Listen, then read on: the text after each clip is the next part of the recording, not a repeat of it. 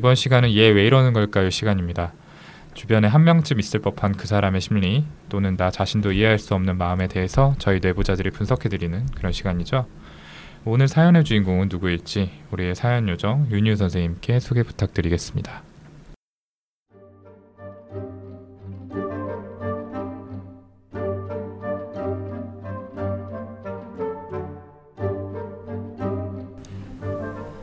안녕하세요.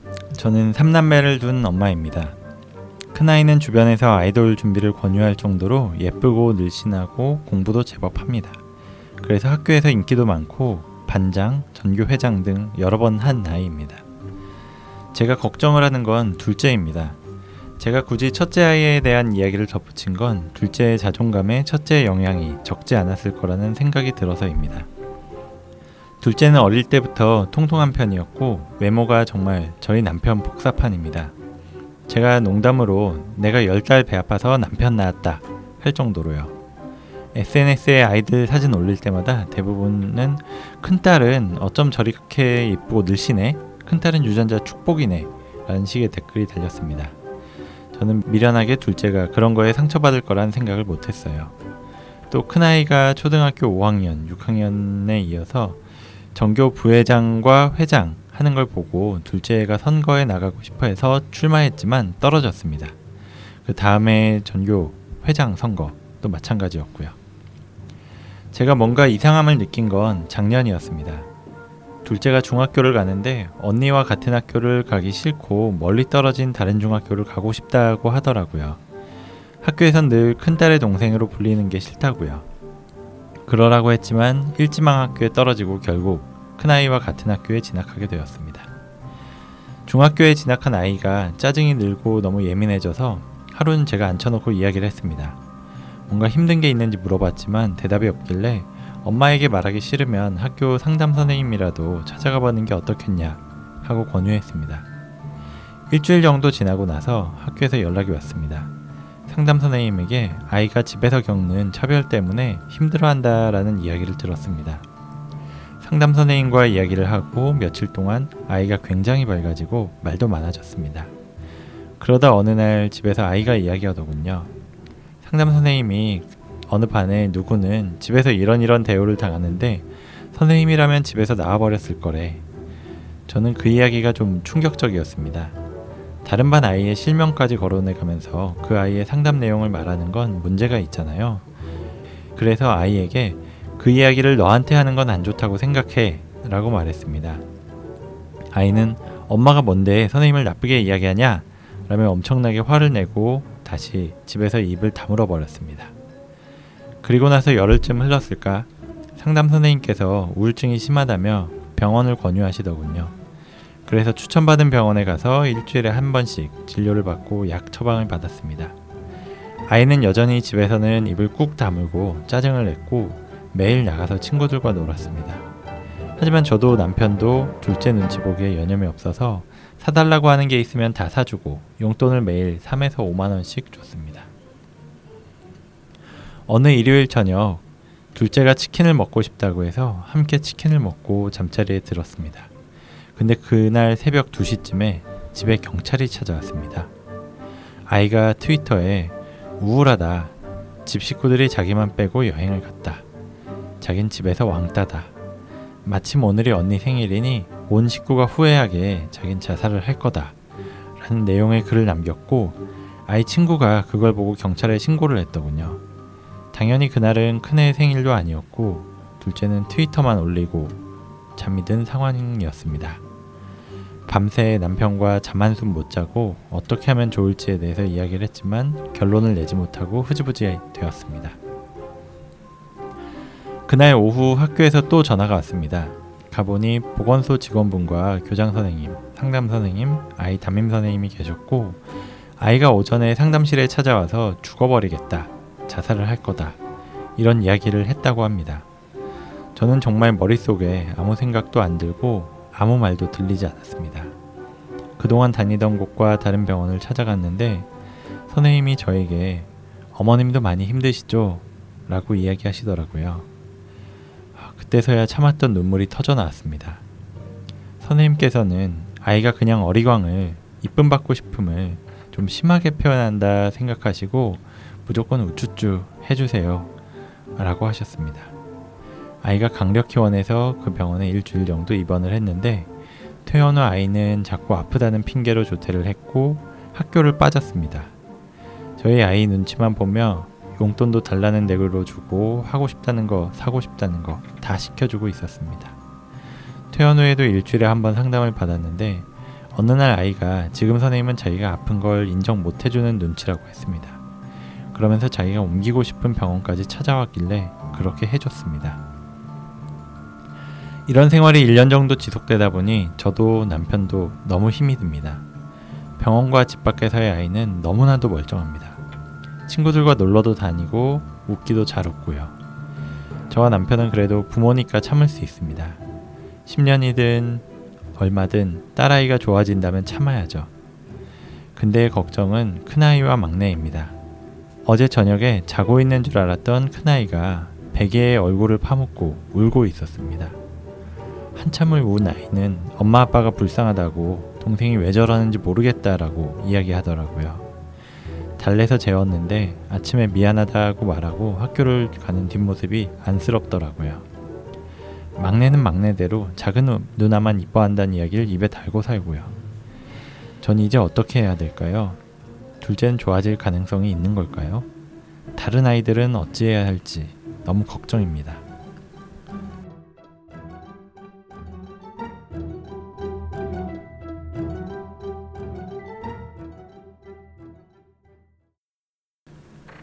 네, 사연 잘 들어봤습니다. 어, 자꾸만 죽어버리겠다는 이야기를 하는 둘째 딸 때문에 고민이라는 분의 사연이었습니다. 어, 이 사연을 읽기만 해도 힘들어하시는 어머님의 마음이 굉장히 잘 전해져 오는데요. 아이가 오랫동안 치료를 받고 있고 또 집 밖에서는 잘 지내는 모습을 보이다 보니까 더 답답한 마음이 많이 드실 거라는 생각이 듭니다. 음, 네. 아, 뭐 저는 이 사연도 그렇고 요즘 들어 저희에게 도착하는 사연들이 지닌 고민의 무게가 이전보다 더 무거워졌다라는 느낌이 드는데요. 본격적인 방송에 앞서서 메일을 주신 모든 분들의 사연을 다루지 못해 죄송하다는 말씀을 꼭 드리고 싶습니다. 사실 이전에는 저희가 방송에서 언급한 사연 외에도 모든 메일에 답장을 드리는 걸 원칙으로 하고 있었는데 올해 한 3월 정도를 기점으로 음. 잠, 잠정적으로 좀 중단되어 있는 상태입니다. 음, 그런데 아마 지속적으로 방송을 새롭게 들어주시는 청취자분들이 앞쪽 방송부터 정주행을 하시다 보니 저희에게 또 고민을 담은 메일을 계속 보내주고 계신 것 같습니다.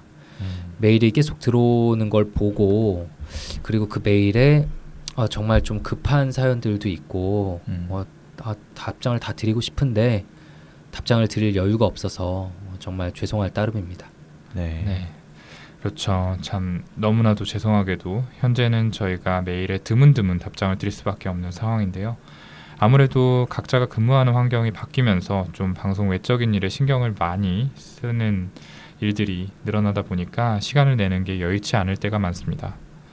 또 그렇다고 털어놓기 어려운 고민을 용기 내서 보내주신 청취자분들을 마냥 기다리게 해드릴 수만은 없다는 생각이 드는데요. 조만간 저희가 어떠한 방식으로 이 그동안 보내주신 메일에 대해서 답을 드릴지를 결정해서 좀 말씀을 드리도록 하겠습니다. 네.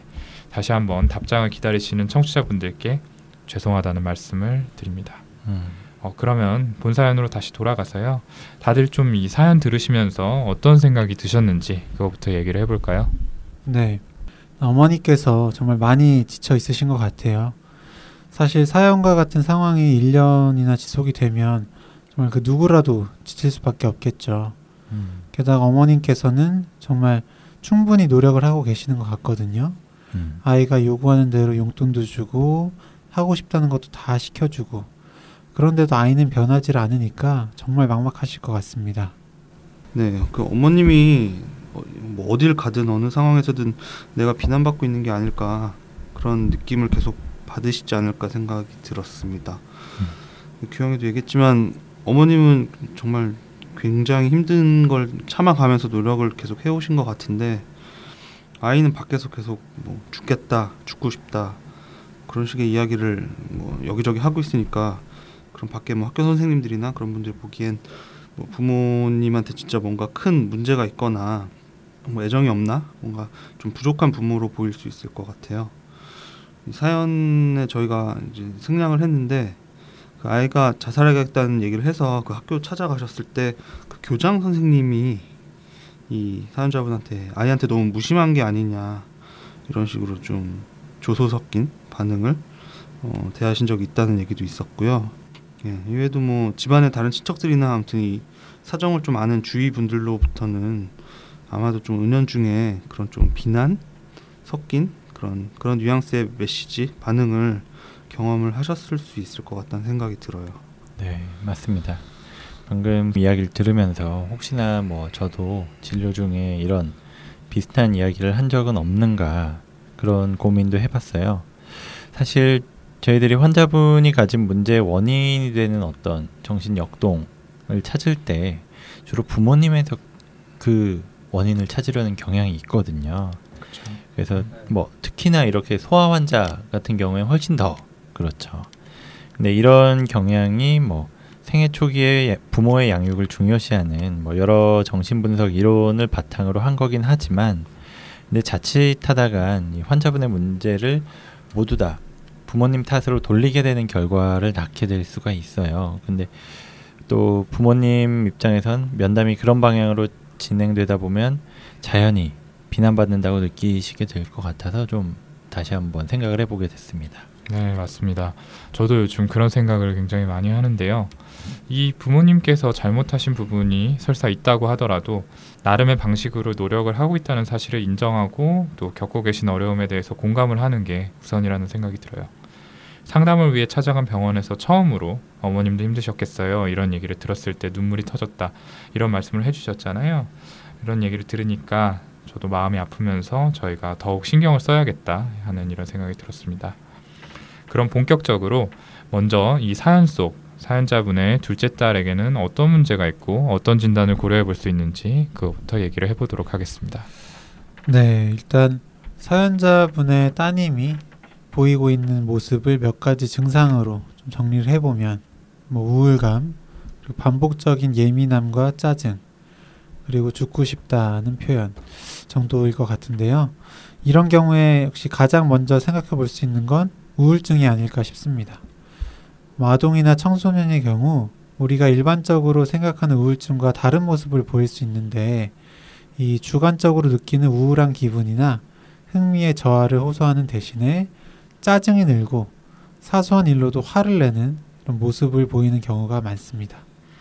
또 반복적으로 자살 사고를 호소하는 것 역시 이제 중 중간 정도, 중등도 이상의 우울증을 의심할 만한 소견이라고 볼 수 있을 것 같아요. 네, 뭐 당연히 1번으로 생각한 건 우울증인가 생각이 들 텐데 약간 조금 다른 면은 있죠. 그래서 또 하나 고려해 볼 수 있는 진단은 되게 생소한 진단이실 텐데 파괴적 기분 조절 곤란 장애 Disruptive Mood Dysregulation Disorder 그래서 저희는 보통 줄여서 DMDD라고 부르는데요. 그렇죠. 오늘은 DMDD라고 좀 네네. 할게요. 음, 짜증과 예민함에 초점을 맞췄을 때 생각할 수 있는 진단인데요. 우울증의 하나의 아형이라고 보시면 되고요. 병의 이름이 설명하고 있는데도 기분 조절에 곤란함을 겪고 이로 인해 간헐적으로 폭발하듯 공격적 행동을 하는 병입니다. 또 간헐적으로 터져 나오는 공격적 행동 사이에는 만성적으로 짜증스러운 기분이 지속된다는 게 특징이죠. 사실 뭐 메일에 적어주신 내용만으로는 정확히 진단을 내리기는 어렵지만 일단 평소에 짜증을 많이 내고 예민한 모습이 지속되는 건 맞는 것 같아요. 음, 그 사이사이 가족들이나 친구들에게 별것 아닌 일로 심한 뭐 폭언이나 욕설을 한다, 뭐 물건을 던지던다 하는 등의 분노 발작이 있는지도 궁금한데요. 뭐 정도는 알 수 없지만 상담 선생님에 대해 엄마와 이야기를 나누던 중에 심하게 화를 냈다는 부분이 눈에 띄었거든요. 이런 일이 일반적으로 주 3회 이상 계속되고 있다면 이 진단을 생각해 볼 만하다고 좀 생각이 드네요. 음, 예, 그리고 이렇게 청소년이 짜증나고 화가 나 있는 상태가 지속될 때 하나 더 고려해야 되는 진단이 이 적대적 반항 장애, oppositional defiant disorder인데요. 이거는 이 만성적인 짜증 상태에서 특히 부모 같은 주위 성인에 대해서 특히 적대적인 태도로 자꾸 논쟁을 시도하거나 반항적인 행동을 하는 것을 특징으로 하는 질환이고요. 이렇게 뭐 부모, 선생님 이런 권위적인 대상이 뭐 시키거나 뭐 하는 얘기에 대- 대해서는 다이 거부감을 적극적으로 표현을 하고 가족이나 그런 사회적으로 학교 뭐 이런 데서 통용되는 규칙을 고의적으로 어, 무시하고 어기려고 하는 모습을 보이고요. 음, 본인 잘못에 대해서도 계속해서 뭐 상대방, 뭐 주위 어른, 뭐 어, 환경 탓을 하려는 모습을 보이는 경우도 많고요. 이런 행동이 그 아이가 처한 환경, 뭐 가정, 학교 어디서든 받는 스트레스 때문에 어, 계속해서 지속될 때 진단을 내릴 수가 있겠죠. 음, 네. 방금 얘기한 그 적대적 반항 장애 (Oppositional Defiant Disorder) 역시 DMDD처럼 저희가 ODD라고 줄여서 부르게 되죠. 네. 아마 이 생소한 질병이 두 개나 나와서 헷갈리실 텐데 여기에 대해서는 저희가 추후에 또 설명드릴 일이 있을 것 같아요. 어, 이 두 병은 약간은 증상이 다르긴 하지만 둘 다 짜증스러움과 예민함 이런 것들이 나타날 때 고려할 수 있는 진단이고 이제 증상만으로 놓고 보자면 DMDD 쪽이 좀 더 심하다라고 생각을 하시면 될 것 같습니다. 사실 이 사연 속 따님의 경우에는 집과 병원 외에서는 대체로 잘 지낸다고 하셨어요. 뭐 이거는 본인의 이야기를 들어보기 전에는 알 수는 없지만 일단 얘기는 그렇게 하셨는데 이론적으로 봤을 때 앞서 말한 이 DMDD의 경우에는 집뿐만 아니라 어떤 학교, 또래 집단이나 선생님과의 관계에서도 계속해서 짜증과 분노 표출로 인해서 좀 광범위한 문제가 있어야 진단을 할 수 있는 반면에 ODD 두 번째로 설명한 질환 같은 경우에는 뭐 가정이든 학교든 이렇게 한 가지 세팅에서만 문제가 있어도 진단을 내릴 수 있다는 차이가 있습니다. 그러니까 어, 부모에게만 짜증을 내고 반항을 하는 이 사연자분의 따님 같은 경우에도 진단을 고려해 볼 수 있다는 거죠. 네, 뭐이두 가지 진단 같은 경우에는 어린 시절 뭐 10세 이하라든지 그때부터 증상이 발현되기 시작했어야 된다라는 뭐 진단 기준도 있고요.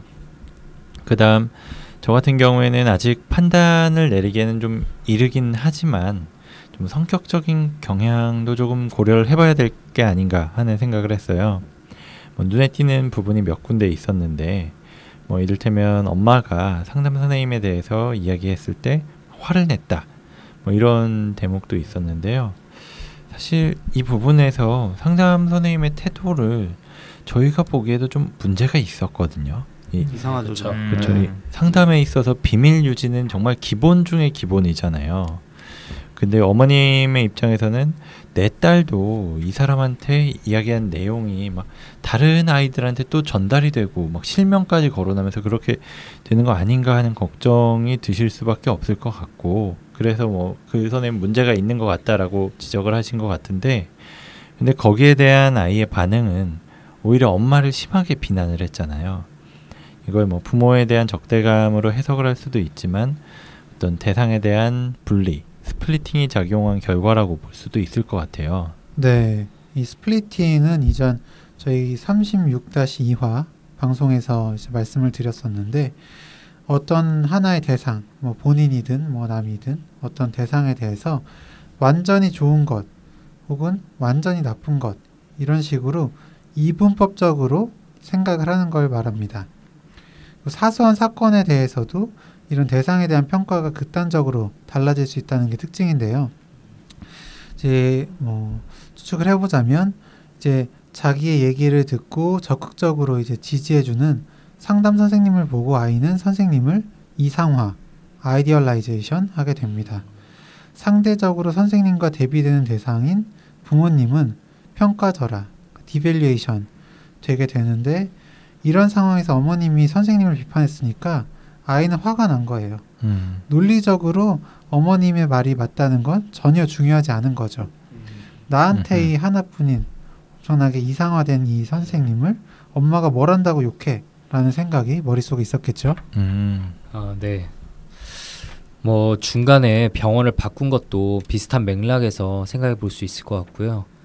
처음 병원을 갔을 때 아이가 이제 강력히 원해서 입원 치료까지 받았잖아요. 뭐 집에 있기 싫었던 이유도 있었겠지만 아마도 주치의 선생님에 대한 이상화가 이루어졌을 가능성도 있어요. 뭐 어, 입원합시다 이런 모습을 보면서 아 이 선생님은 엄마랑 다르게 내 마음을 알아주는구나. 음. 나 내가 얼마나 힘든지 이해해 주는구나. 음, 라는 생각에 분명히 이제 이상화를 했다가 퇴원 후 치료받다가는 이런 말을 하죠. 선생님이 내가 아픈 걸 인정하지 않는 눈치다. 분명히 아이가 지나친 부분에 대해서는 선생님이 좀 개입하기도 했었을 거고 음, 어, 이런 건 좀 지나치지 않니? 이런 말을 했을 때 어, 자신이 새로 가고 싶은 병원을 찾아서 가겠다고 한 것 같아요. 뭐 원래 선생님이 어떤 태도를 취했는지 알 수 없기 때문에 좀 조심스럽지만 이건 역시 아마 이제 사소한 그런 딱 어떤 큐로 인해서 평가 절하한 결과일 수도 있고요. 그런 모습에 어, 이 선생님도 역시 어, 나의 마음을 몰라주는 사람이었어. 이렇게 거기에 대비해서 아마도 새로운 병원의 선생님을 다시 이상화하면서 아 이 선생님은 또 다르구나 이런 마음으로 병원을 옮기고 싶다고 말했을 수 있을 것 같아요. 음. 음.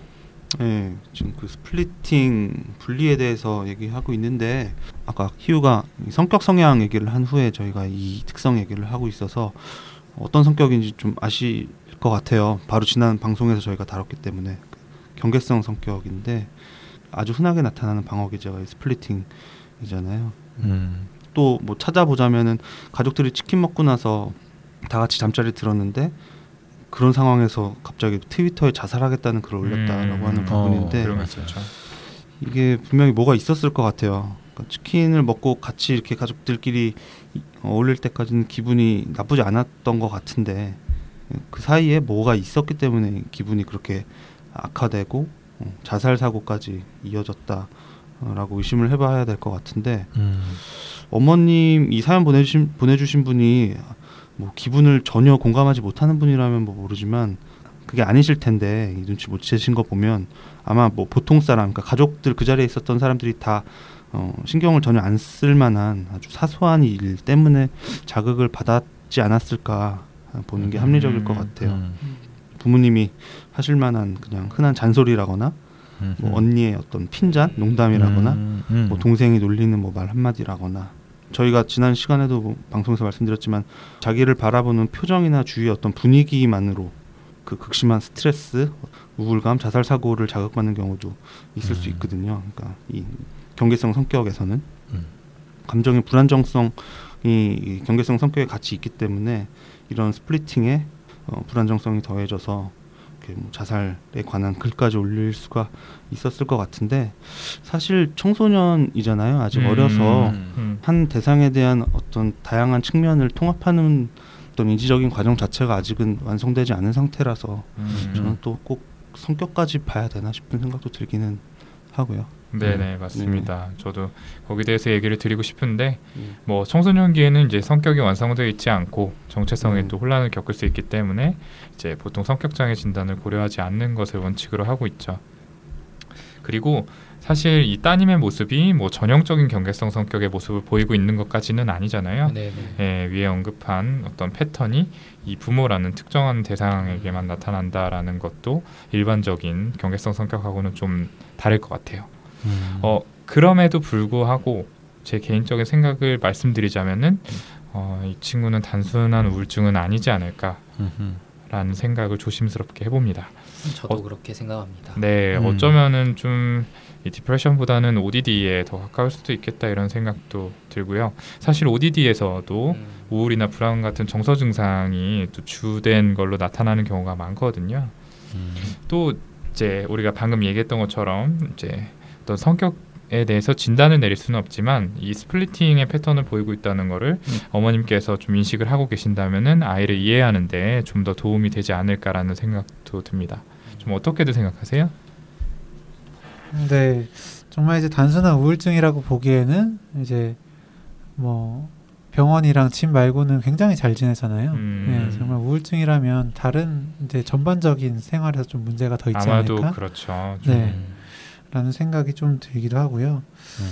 그리고 저는 이제 이렇게 말씀드리는 거는 어, 이렇게 스플리팅 하는 모습이 간간히 보인다거나 어쨌든 어떤 목적인지는 정확히 모르겠어요. 뭔가 자극을 받아서인지 내가 이제 관심을 받기 위해서인지 모르겠지만 음. 자살하겠다고 이렇게 얘기를 공공연하게 하는 모습이 있잖아요. 음, 음. 이 부분 좀 진짜 좀 걱정이 되기도 하거든요.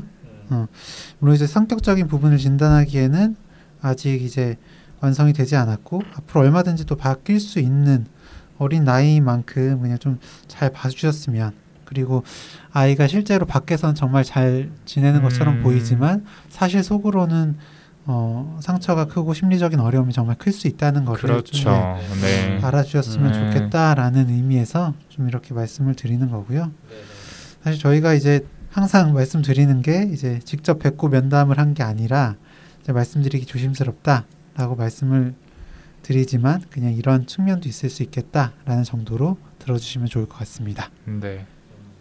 아마도 지금 치료를 받고 있으니까요. 또 담당 선생님께서 여러 진단의 가능성을 놓고 좀 생각을 하고 계시지 않을까 싶어요. 그럼요. 뭐 저희보다 다 경험 많으신 선생님들이실 네. 거고 음. 뭐 치료를 당연히 많은 걸 고려하면서 해주셨을 거라는 네. 생각도 들고요. 네네. 그냥 이런 측면도 아까 허경 선생님이 얘기한 것처럼 이런 가능성도 있다 이렇게 들어주시면 될 것 같고요. 다음으로 이 사연자분의 따님에게 그렇다면 왜 이런 문제가 생겼는지에 대해서 얘기를 해봐야겠죠. 음. 역시 좀 이 사연만으로는 제한된 정보지만 추측을 한번 해보면 좋을 것 같아요. 일단 사연자분께서도 언급하셨던 언니 문제를 생각해 봐야 될 것 같아요. 이전 방송에서도 몇 번 얘기한 적이 있었던 시블링 라이벌리, 형제 간의 경쟁이라는 개념이 있습니다. 이 부모의 사랑과 인정을 얻기 위해서 평생에 걸쳐서 나타나는 형제 간의 경쟁을 말을 하는데요. 이 시블링 라이벌리는 그 정도의 차이가 있을 수는 있지만 모든 형제들에겐 나타나요. 그리고 이게 꼭 나쁜 것만도 아니죠. 그 상대방을 보면서 좀 자극을 받고 그 결과 자기도 뭐 발전을 이루기도 하니까요. 근데 이 두 형제 간의 뭐 성취의 차이가 벌어지기 시작하면 이야기가 달라진다고 합니다. 네. 뭐 저 같은 경우는 책을 쓴 거에서도 사실 이런 시블링 음. 라이벌리에 대해서 얘기를 음. 많이 했었고 그 이제 아들러가 이런 그 자 출생 순서에 따른 시블링 라이벌리 이런 거에 대해서 음, 얘기 음, 많이 음. 했는데 막상 아들러 자체가 형에 대해서 열등감이 굉장히 심했다고 해요. 음. 어, 본인은 뭐 좀 약간 장애가 있고 운동도 잘 못하는데 음. 형은 음. 어릴 때부터 운동도 잘하고 어 음. 그리고 뭐 능력도 좋고 이래서 음. 굉장히 본인이 컴플렉스가 심했다라고 하는데 사실 결국 지금 시대까지 굉장히 유명한 건 아들러잖아요. 음. 어 그렇듯 이제 윤희우 선생님이 말한 것처럼 이런 시블링 라이벌리가 오히려 자신의 열등감을 극복하고 더 발전시켜 나가게 되는 좋은 힘으로 작용하기도 하죠. 음. 이제 사연자분의 두 따님 같은 경우 큰 딸은 예쁜 데다가 공부도 잘하는 반면 작은 따님은 다소 평범하다고 하셨죠. 그래서 사람들의 칭찬이 큰 딸에게 쏠렸다고 하고요. 이런 상황이 성장 과정 내내 누적되어 오면 동생의 자존감은 계속적으로 좀 상처받고 낮아졌을 거고요. 결정적으로 이제 언니는 전교 부회장과 회장에 연속해서 당선된 반면 동생은 두 해 모두 낙선했는데 음. 어, 상당히 트라우마가 되었을 거라고 생각하고요. 네. 음. 예. 한번 떨어졌는데 또 도전한 거는 예, 저는 정말 그만큼 간절했기 때문이라고 음, 또 생각이 들거든요. 음. 어떻게든 언니와 같은 성취를 해내서 인정을 받으려고 했는데 연거푸 실패를 하니까 동생의 입장에선 언니보다 못하다는 걸 여러 사람 앞에 공개적으로 드러낸 거나 이제 마찬가지잖아요. 음. 음. 음. 그렇죠. 같은 동성이고 나이 차이도 얼마 안 나고 특히 정서적으로 좀 예민할 수 있는 10대 초반 스트레스가 엄청 심할 것 같은데 그래서 당연히 이제 언니하고 다른 학교를 가고 싶었던 것도 일단 눈에서 안 보이면 그렇게 비교될 일이 훨씬 적어지니까 좀 중요한 부분이었을 것 같아요. 확실히 다른 학교 갔으면 지금처럼 힘들어지지는 않았을 것 같다는 생각도 들어서 좀 안타까운데 음, 동생 입장에선 아주 깝깝한 상황이 됐을 것 같고요. 근데 부모님이 이 과정을 또 잘 좀 케어를 해주실 필요가 분명히 있었던 타이밍이었을 텐데 이 시점에서도 문제를 잘 인식을 못했다고 사연자분이 음. 말씀을 하셨잖아요. 그렇죠. 어, 근데 이제 아마도 이제 제가 생각할 때는 어, 이 문제 아래에는 애착 문제가 좀 깔려 있을 가능성이 있을 것 같아요. 이제 아이가 하는 이야기를 들어보면 단순히 나보다 뛰어난 언니가 밉다. 거기서 그치지 않고 집에서 나는 왕따다가 결국 나를 사랑해주는 사람은 아무도 없다라고 말을 하고 있잖아요. 이건 결국에 부모님이 이 나의 모든 걸 받아줄 거라는 이 안정된 믿음이 부족하다는 이야기거든요. 음, 네. 이 아이의 행동을 살펴보면은 이 주변에 관심을 끌려는 행동을 많이 하잖아요. 이 대표적으로 SNS에 자기 괴로움을 담은 글을 올리는 것, 그 중에서도 자살하겠다라는 식의 좀 자극적인 내용을 적는 행동이 그렇게 했고요. 어, 이 의도를 생각해 보면 결국 누군가 자기 마음을 알고 위로해 줬으면 하는 그런 마음인 거죠. 음, 네. 음. 또 사연에서는 빠졌지만 아이가 부모님에게 수시로 몸 여기저기가 아프다고 호소하고 검사를 해달라 이렇게 좀 요구를 한다라는 대목도 있었어요. 음. 이건 역시 부모님이 자기에게 좀 관심을 가져다 주기를 바라는 행동이라고 볼 수 있죠. 애착장애의 관점에서 보면은 이런 행동들을 과잉 활성화 전략이라는 용어로 표현을 합니다. 좀 그냥 쉽게 풀어서 말씀을 드리면 엄마가 나한테 계속해서 애정을 줄 거라는 확신이 없으니까 내가 얼마나 지금 힘든지를 계속해서 엄마한테 어필을 하면서 매달리게 되는 거죠. 때로는 이 과정에 좀 과장을 하기도 하고 하면서요. 이러한 패턴은 이 여러 가지 불안정한 애착 유형 중에서 양가적 애착에서 좀 흔하게 나타나는 모습이다 이렇게 볼 수 있습니다. 음, 음. 네. 이 양가적 애착을 만드는 건 부모의 비일관적인 양육이라고 하는데요.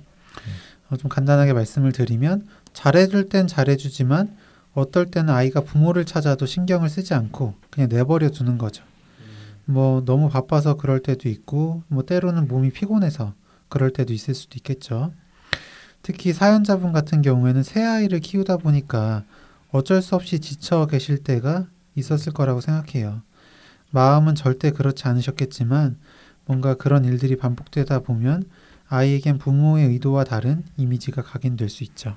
네, 뭐 정말 현실적으로 이런 상황은 있을 수밖에 없을 것 같은데 이럴 때 상대적으로 취약하고 좀 상처받기 쉬운 게 특히 둘째 아이이겠죠. 음. 첫째는 첫째, 그러니까 아이 하나밖에 없을 때인 시절이 있고 막내는 또 막내라는 이유로 관심을 받기 마련이거든요.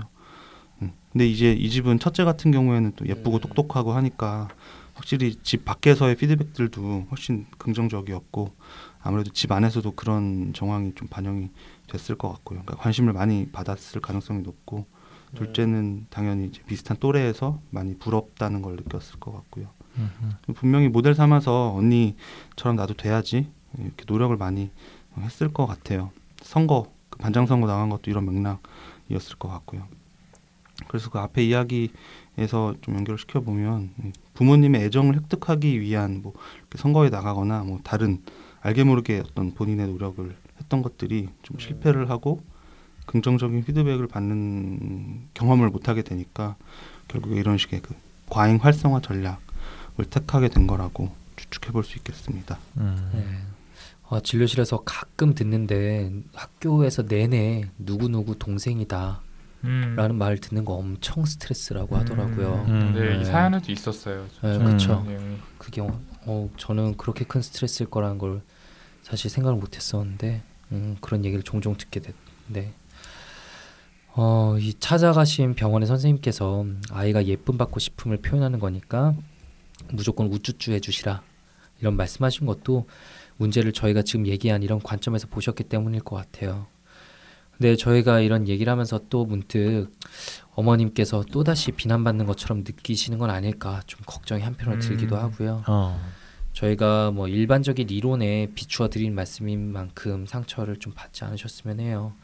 아까 말한 것처럼 좀 새 아이를 키우실 때는 당연히 어쩔 수 없는 음, 한계점이 음, 발생하고 음, 맞아요. 음. 어머님이 정말 얘기를 들어보면 수많은 어머님들이 이런 환경에서 어, 병원에 보내는 거는 상상도 하지 않고 아이를 오히려 더 혼내거나 음, 음. 억압하거나 이런 경우들도 많은데 어머님은 정말 문제 해결을 위해서 백방으로 노력하고 계시잖아요. 네, 저희한테 맞습니다. 이렇게 연락까지 주실 정도로 그렇기 때문에 저희가 드린 말씀에 꼭 상처 받지 마시고 저희 이야기를 사연자분 이제 본인에 맞춰서 생각을 하시다 보면 그래도 좀 이해되는 부분이 있지 않으실까 도움되는 부분이 있지 않으실까 생각합니다.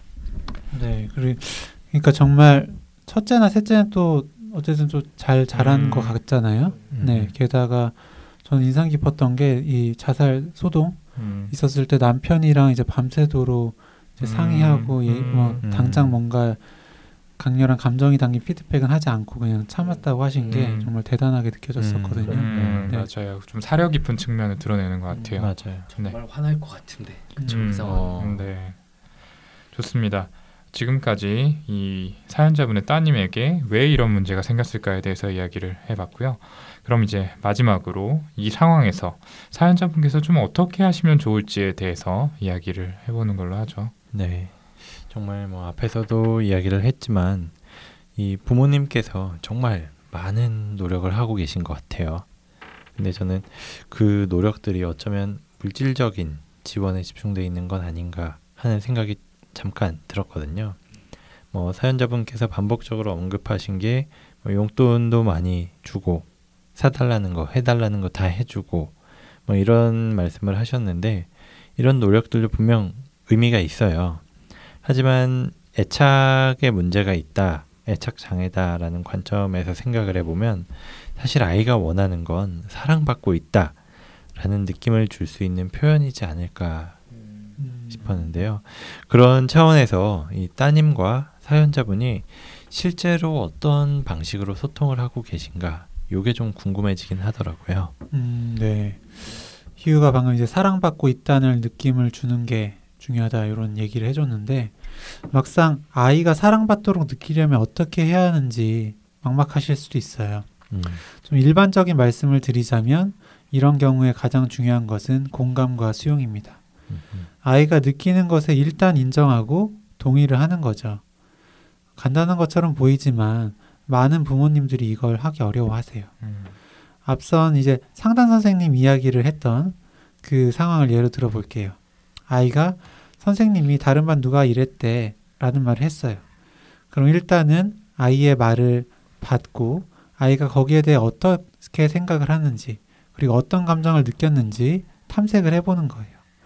아, 그랬구나. 어, 땡땡이는 그 이야기를 들었을 때 어떤 생각이 들었어? 라는 식으로요. 그러니까 판단을 하지 않고 일단 물어보는 거죠. 그 이야기를 먼저 듣고 난 후에 이제 엄마 생각을 이야기해도 될까? 라고 묻고 아이가 동의한다면 어머님께서 걱정되는 그런 부분을 이야기하는 겁니다. 이렇게 한다면 아이가 반감을 느끼더라도 그 정도는 분명 줄어들 거예요. 어쩌면 엄마 말을 금방 받아들일 수도 있고요. 음, 네, 지금 말한 게 정말 뭐 쉽게 되지는 않죠. 네, 그 음. 과정에 음. 감정의 싸움이 또 생길 수도 있고 네, 맞아요. 음. 예, 또 한다고 해서 금방 드라마틱한 효과가 나타나는 것도 아니고요. 근데 중요한 건 꾸준히 이 노력을 하신다면 분명히 아이가 경험하는 부모님과의 상호작용의 질이 달라지게 될 거고 그런 경험이 쌓이면 관계도 회복될 수 있다고 보고요.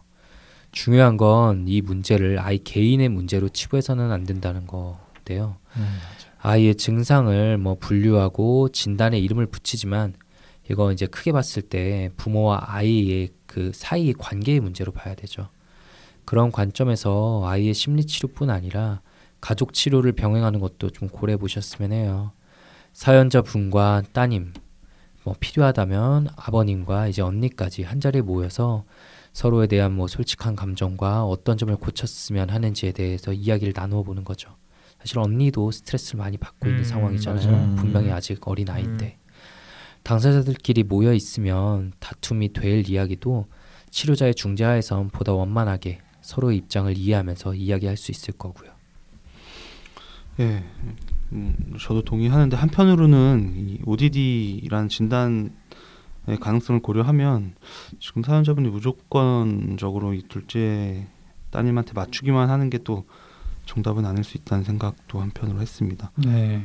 뭐 적절한 표현일지 모르겠는데 사실 지금 따님 입장에서는 굉장히 편하거든요. 부모님을 대하는 게 뭐 학교 빠진다고 해서 지금은 엄마가 뭐라고 혼내지도 않고 뭐 친구들하고 놀러 다니는데 돈을 매일 몇만 원씩 준다고 했잖아요. 음, 그러셨죠. 음. 갖고 싶은 거 다 사주고 이게 이제 뭐 어떤 뭐 맞벌이라서 바쁜 부모 아이들에 대해서 좀 이런 식의 대응을 하게 되기가 쉬운데 사실 이런 어, 생활이 지속되다 보면 애가 어떤 변화 치료에 대한 의- 의지 대신에 그냥 지금 상태대로 엄마 아빠가 나한테 해주면 좋겠다 가족 내에서 내가 이 정도의 대접을 그냥 받고 지내면 좋겠다 싶은 마음이 무의식 중이라도 들기가 쉬울 거예요.